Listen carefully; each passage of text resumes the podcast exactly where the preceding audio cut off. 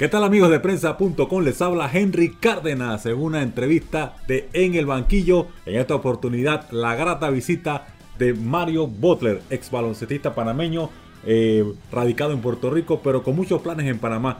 Mario, cuéntanos, ¿qué está haciendo actualmente Mario Butler? Actualmente soy alguacil del Tribunal Supremo de Puerto Rico. Eh, mi función fuera de la cancha es algo que tiene que ver con las leyes judicial y gracias a los estudios míos, pues tuve la preparación para poder cualificar para el trabajo que estoy haciendo. Eso es bien importante. El mensaje que le quiero llevar a los muchachos es que el baloncesto te puede conseguir una beca, de, eh, una beca para que puedas tener una educación y una preparación cuando ya no estés jugando. Y gracias al básquet, pues yo pude tener una, una preparación académica y para tener el trabajo que tengo en el momento. ¿Y cómo, qué te dio por ser aguacil? Algo pues me gustó las leyes. Entonces, pues mi trabajo se dedica prácticamente a, supervisar, el comportamiento ético profesional de todos los abogados en Puerto Rico y a la misma vez eh, de los jueces. Y también tenemos otras funciones como, como aguaciles de las personas que violan las citaciones del tribunal y que estén atrás en sus pensiones alimenticias pues le estamos tocando la puerta para llevarlo ante el magistrado para que puedan este explicar y rendir cuenta de, los motivos que, no han asistido. en la cancha era la ofensiva, acá la ofensiva es Bueno, muchos me ven, muchos me ven y, quieren hablar de básquet y yo digo, espérate, espérate. Te quieren enredar, de que vamos a hablar de baloncesto para que vamos lo a hablar de después que yo te indique lo que tengo para usted. A veces no quiere ni hablar conmigo después de, las citaciones que, yo le tengo. Pero este eh, trabajo es bien interesante. Uno aprende más de la ley y los derechos que tiene un ciudadano. Y, gracias te digo al básquet, esta, esta bolita aquí eh, me ha dado muchas cosas bonitas y me ha dado una preparación para funcionar fuera, fuera de la cancha de básquet pero es importante, Mario, que, que me cuente en toda esta revuelta que hubo en días pasados, semanas atrás en Puerto Rico, ¿qué, hacía Mario Butler? Eh, la tormenta y... No, no, no, no de la, de la, contra Rosselló, todo el revuelo. Ah, yo me, yo me mantengo lo más lejos posible de lo que es la política. La política mía es el deporte, el básquet. Esa es la única política que yo tengo. Y todo lo que tenga que ver con, con política, yo trato de mantenerme en margen trato de no hacer tantos comentarios porque los que son de este partido, de este partido, de otro partido, son fanáticos míos y son seguidores míos. Y la gente son bien celosa con lo que es partido. Y si digo un comentario que favorece a otro, pues me, me comprometen con otro y, ya tú sabes, este, prefiero de no comentar nada, yo creo que la mejor palabra es ninguna.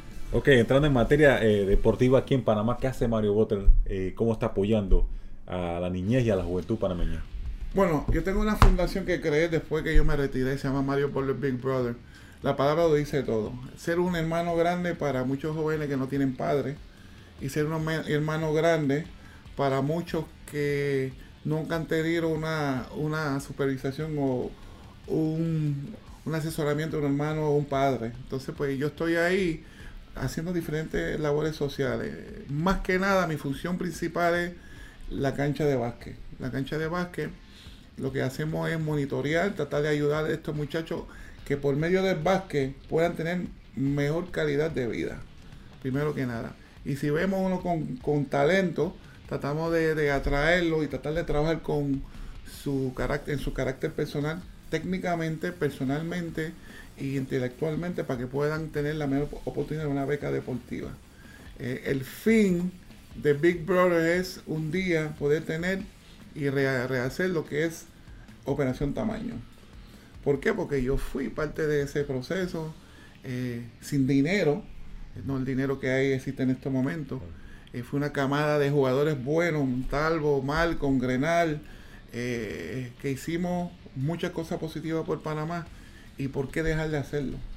Entonces mi sueño es tratar de buscar y, gracias a este medio yo quiero llegar a las agencias gubernamentales y, la empresa que apoyen esta fundación.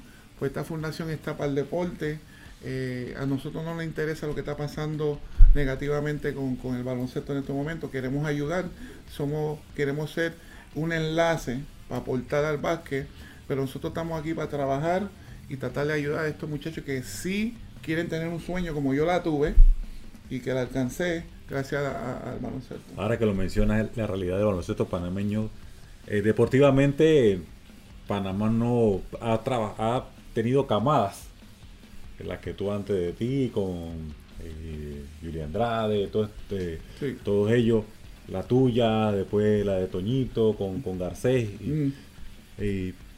¿Qué ha pasado? ¿Por qué, ¿Por qué Panamá no tiene eh, esa consistencia de tener buenos equipos? Bueno, cuando estaba la camada de Peralta, eh, Blade, eh, Sinclair, Osorio, ellos sentían el respiro en la espalda de ellos de nosotros, los juveniles. Loco por tu camiseta. ¿Cuándo te va a ir? Nosotros estábamos en el equipo juvenil y con ese hambre de estar con la selección grande. ¿Ves? Pero veníamos trabajando de los 14, 15, 16 años juntos. No es practicar dos meses, tres meses antes de la temporada. Todo el año. En Operación Tamaño nos venían a buscar de viernes a domingo. Volvíamos para la escuela lunes, martes, miércoles, jueves, viernes. ¿Dónde vive? En Chorrillo. En Chorrera te buscaban. Nos concentrábamos viernes, sábado y domingo. Hasta una vez, estaba comentando a los muchachos, dormimos en Chapada. Nadie sabe eso. La selección juvenil durmió en Chapada, comimos con los presos y nos cuidamos un mes ahí con ellos preparándonos para el bolivariano. Ese sacrificio que tenían los jugadores antes. Ahora tienen que quedarse en hotel y comer cinco estrellas. Eh, hay, más, hay más oportunidades ahora que antes y no se está haciendo mucho más. Yo no entiendo. Mi pregunta es como una contradicción. Nos comentaba un, atleta, eh, Mario, mm. que eh, los, jóvenes y los familiares, los que están alrededor y ahora tienen eh, asesores y mm. buscadores de talento, piensen primero en el dinero. Sí. En, firmar, no, si tú me vas a llevar a una segunda división o a una categoría inferior, mm. tienen que darme, por ejemplo, 300 mil dólares. Claro, claro. En el tiempo de ustedes era la oportunidad. La oportunidad.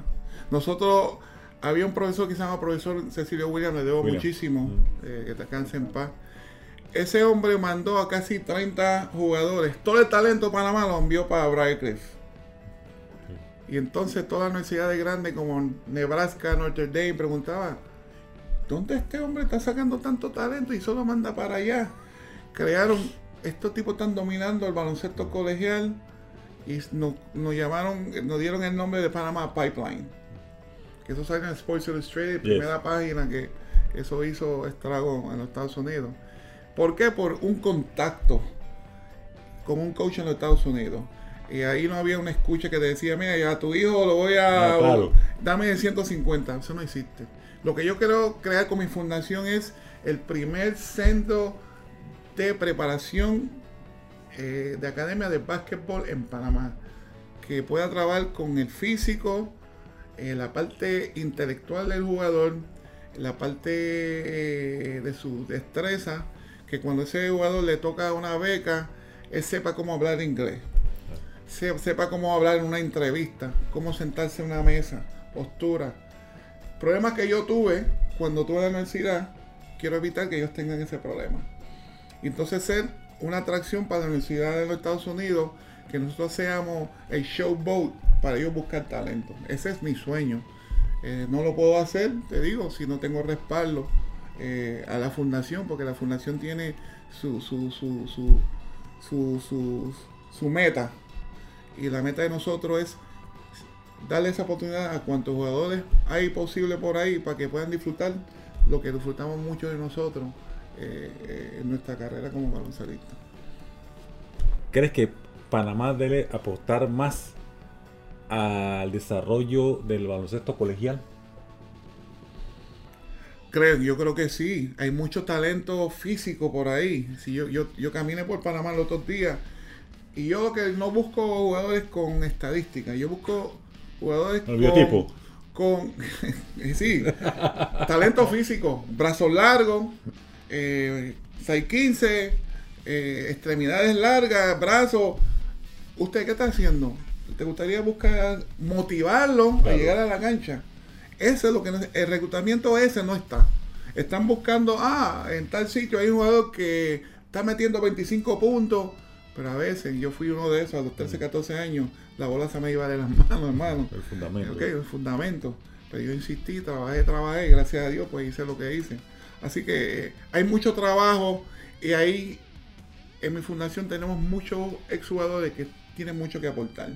Y lo que quiero es, vuelvo y te digo, por el medio es que me aporten a, y me apoyen a la fundación para seguir haciendo este trabajo. No solo el básquet, porque vamos para las cárceles ahora.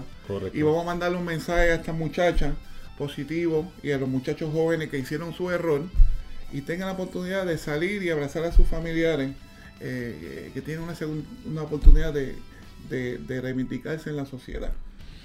Mario, eh, esto que está pasando en el baloncesto, eh, muy triste lo que está pasando, la forma de la administración y todos los escándalos que se han dado.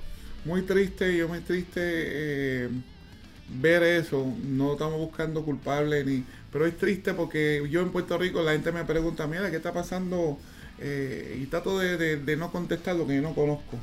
Eh, yo creo que hay algo que se llama este, la justicia, eh, están los tribunales y están las investigaciones que son lo que van a, justificar y sacar a la luz pública para que la gente sepa todo lo que pasó.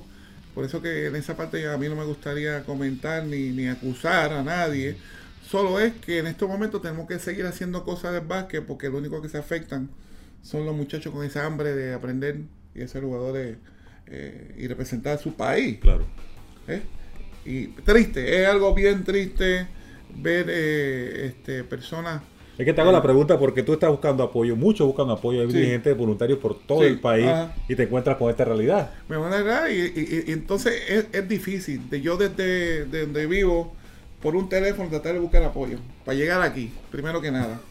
Y, el primero que le toca la puerta, vuelvo y te digo, es Pedro Herbert de, de, Copa, que siempre lo llamo 20 veces al día y me contesta. Gracias a Pandeporte, siempre esta administración nueva eh, dice presente.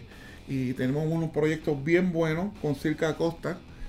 tiene, ella tiene un programa que va a tratar de involucrar a la escuela y la Universidad de Panamá eh, así que yo voy a estar de mano a mano ahí eh, en cuanto yo pueda, ¿verdad? Marginalmente con la fundación y a la misma vez mirando a ver si cae un talento que nosotros creamos que pueda estar con nosotros. Porque al fin, Big Brother, la meta es buscar talento también. Mario, muchas veces te lo han preguntado, pero vamos a aprovechar la oportunidad. Claro. Tu momento más importante con la selección que tú recuerdas, la selección de baloncesto de Panamá. Bueno, yo... Tendrás muchos, múltiples, pero hay uno que te, que te, marca o que tú siempre vas a recordar, le cuenta a todo el mundo. Yo me acuerdo que había, yo creo que fue mundial, eh, eh, yo tenía un trainer, eh, no, no, francés, no sé cómo se llama, y yo estaba compitiendo por el, campeonato de rebote. Y yo tenía una lesión para el último juego, y estaba como uno o dos rebotes por debajo de, creo que un ruso y yo digo, nosotros no cualificamos, pero yo quiero hacer algo para mi país. Me gustaría salir el día de rebote. Y yo digo, esta lesión mía es grave. Y yo, si tú quieres jugar mañana, te voy a poner a jugar. Estuvo conmigo hasta las 2, 3 de la mañana. Y pude yo alcanzar, ser entre los siete pies, entre los cachencos y qué sé yo. Yo salí en medio de rebotero del mundial y eso para mí, personalmente y para mi país, que el tamaño a veces no importa es tener algo que no podemos decir, pero yo creo que sintiendo lo que tiene uno en el pecho. Las seis letras. Las seis letras, no desde atrás, las seis letras te hace un siete pies. Y yo creo que, que ese fue, para mí fue algo bien satisfactorio. ¿Y a nivel profesional de, de clubes o de equipos? De clubes, Puerto Rico, llegué a Puerto Rico, usted lo conoce, este fue fanático mío allá en Puerto Rico y nos conocimos aquí en mi país, se casó con una una panameña. Y el primero que vi por ahí fue este, que fue fanático y cada vez que vengo aquí siempre está ahí y ha apoyado muchísimo. Y, tengo que darle. Con Puerto Rico llegué con Rolando y la meta de nosotros era llevar unos equipos que ganaban tres juegos de, de 40 juegos en la temporada. Y la meta mía de Rolando era ganar un campeonato de ese pueblo. Y en seis años, Rolando lo hizo. Y el séptimo año, yo lo hice. Y en esos pueblos, olvídate, eso es con nosotros una adoración. Y yo creo que nosotros. Estamos hablando de. De Morovis. Morovis. Y hay bonito. Y eso para nosotros, bueno, si va a Puerto Rico y tú preguntas Ah, por pues Fraser sí. y por Butler, Un ídolo. exactamente. Pero mi mente siempre está, me gustaría que un compatriota mío saborea lo que yo estoy saboreando. Y por eso que yo estoy aquí hoy y seguiré mientras que yo tenga el apoyo de seguir viniendo a hacer este, este tipo de actividades. Y ustedes que han sido, eh, me han seguido y le agradezco mucho a la prensa y al caballero Álvaro, eh, Rafael Calvo. Rafael Calvo, que siempre está pendiente a todo lo que yo hago, así que bien agradecido. Bueno amigos, hasta aquí esta edición de En el Banquillo. Gracias a Mario Butler. Les habló Henry Cárdenas. Será hasta una próxima oportunidad.